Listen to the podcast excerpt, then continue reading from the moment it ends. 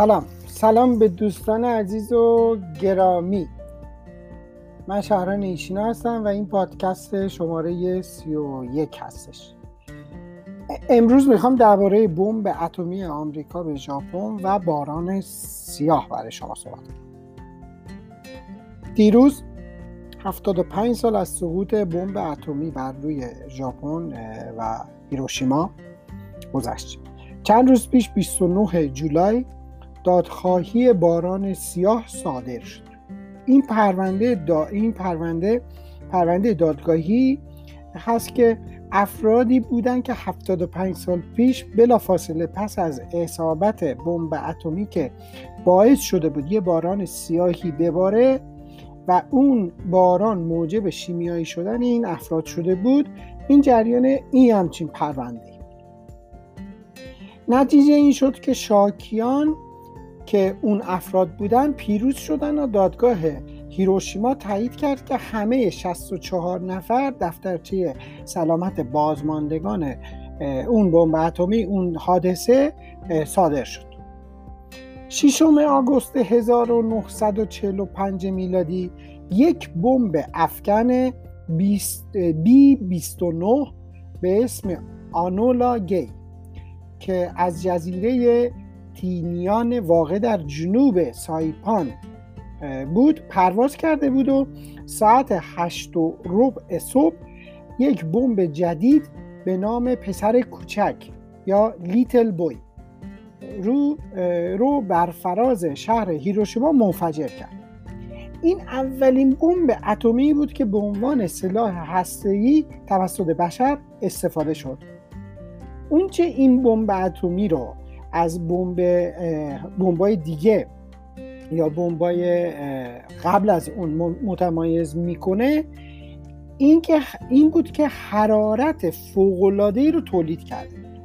طبق نوشته آقای کونیو یاناگیدا در کتاب نقشه هواشناسی خالی نوشته که بمب اتمی اتمی که در آسم اون بمب اتمی در آسمان با فاصله 577 متر از زمین منفجر شد و تو فاصله یک ده هزارم ثانیه. اندازه آتیش انفجارش رسید به شعاع 17 متر. با حرارت حدود 400 هزار درجه سانتیگراد. شما باید تصور بکنید.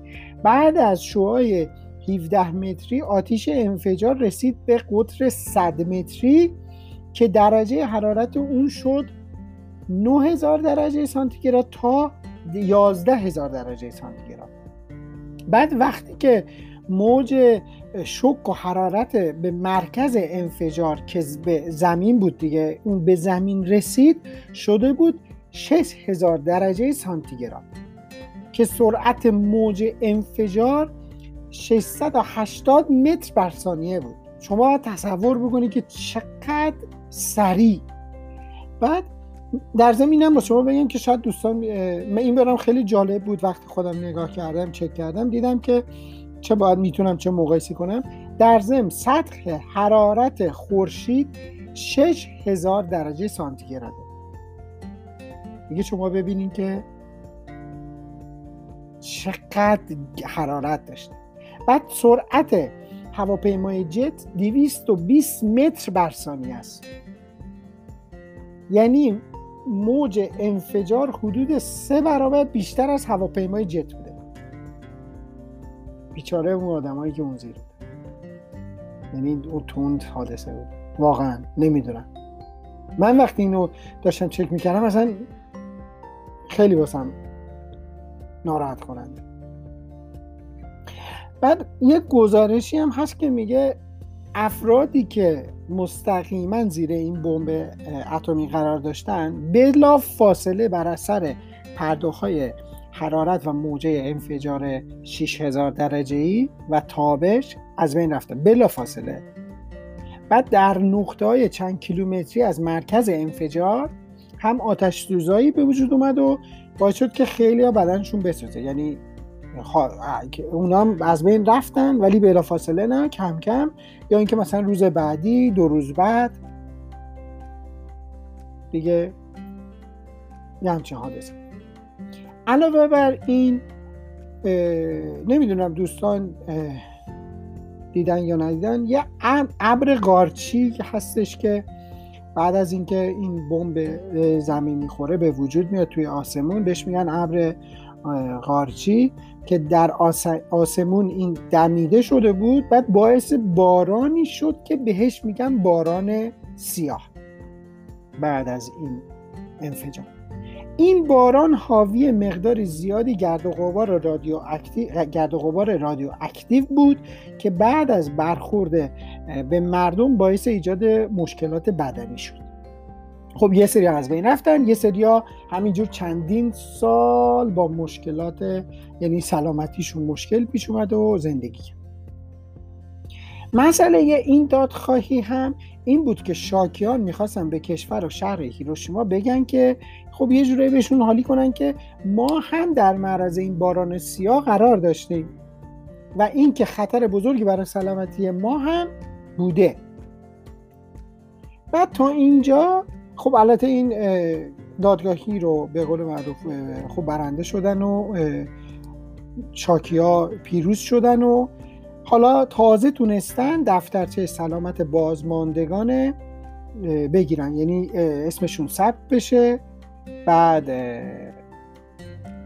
بتونن این دولت یه مراقبت پزشکی داره معاینات پزشکی داره پشتیباناتی داره که بتونن از تمام این کارهایی که دولت براشون بخواد انجام بده بتونن استفاده کنن. این مزایا بتونن استفاده کنن. تازه می‌تونن استفاده بعدش بر اساس اعلام وزارت بهداشت و کار و رفاه تا پایان ماه مارس سال 2020 میلادی 136682 نفر داره این دفترچه هستن. که این تعداد میشه تقریبا یک سوم از بیشترین تعدادی که بودن. این بیشترین تعداد هم سال 1980 میلادی بوده که 372 هزار نفر این دفترچه رو داشتن. بعد اینم میانگین سنشون هم 83 ممیز 31 هستش. در حال حاضر. یعنی این آماری که من گرفتم. با این حال بعضی از این افراد بیش از هفتاد سال نتونسته بودن خودشون رو به عنوان بازمانده اون حادثه اعلام کنن و کسی هم نپذیرفته اون زمان تو هیروشیما خب افرادی که به دلیل قرار نگرفتن در ناحیه که دولت ژاپن ثبت کرده بود قادر به گرفتن دفترچه سلامت بازماندگان نبودن. خب که این افراد شد. یعنی این 64 نفر. خب شاید تعداد بیشتری بوده. خب خیلی هاشون خدا بیامرزشون به رحمت خدا رفتن ولی خب نبودن در حالی که باران سیاه بر اونها هم باریده بود. به خاطر همینم یه همچین دادخواهی رو از شهر هیروشیما شکایت کردن و این دادخواهی رو کرد. امیدوارم که از این پادکست امروز من خوشتون اومده بود. گفتم یه پادکستی به دوستان شاید خیلی از دوستان واقعا ندونن که خب این بمب اتمی جریانش چی بوده. گفتم شاید برای خیلی دوستان جالب باشه. ببخشید که یه حرف خلاصه اینجوریه. منم خودم خیلی ناراحت شده بودم. داشتم اینا رو چیز می‌کردم به قول معروف چک می‌کردم داشتم ترجمه می‌کردم. ولی خب این یه حقیقتیه که من فکر بکنم خب ما که فارسی زبان هستیم با زبون فارسی یکی واسمون توضیح بده جای دوری نمیره و این یه تاریخی هستش که فکر کنم باید همه بدونن. من به خاطر این اینو انتخاب کردم برای پادکست شماره 31 خیلی ممنون از شما دوستان که با من همراهی می‌کنید. من واقعا از همه شما از همه تک تکتون از همه تک تک دوستان تشکر می‌کنم. دفعه بعد می‌خوام درباره دادخواهی شاکیان باران سیاه. یه ذره درباره ببینیم محتواش چی بوده صحبت کنم. خیلی ممنون. امیدوارم که روز خوبی داشته باشین. شهران ایشینو توکیو ژاپن.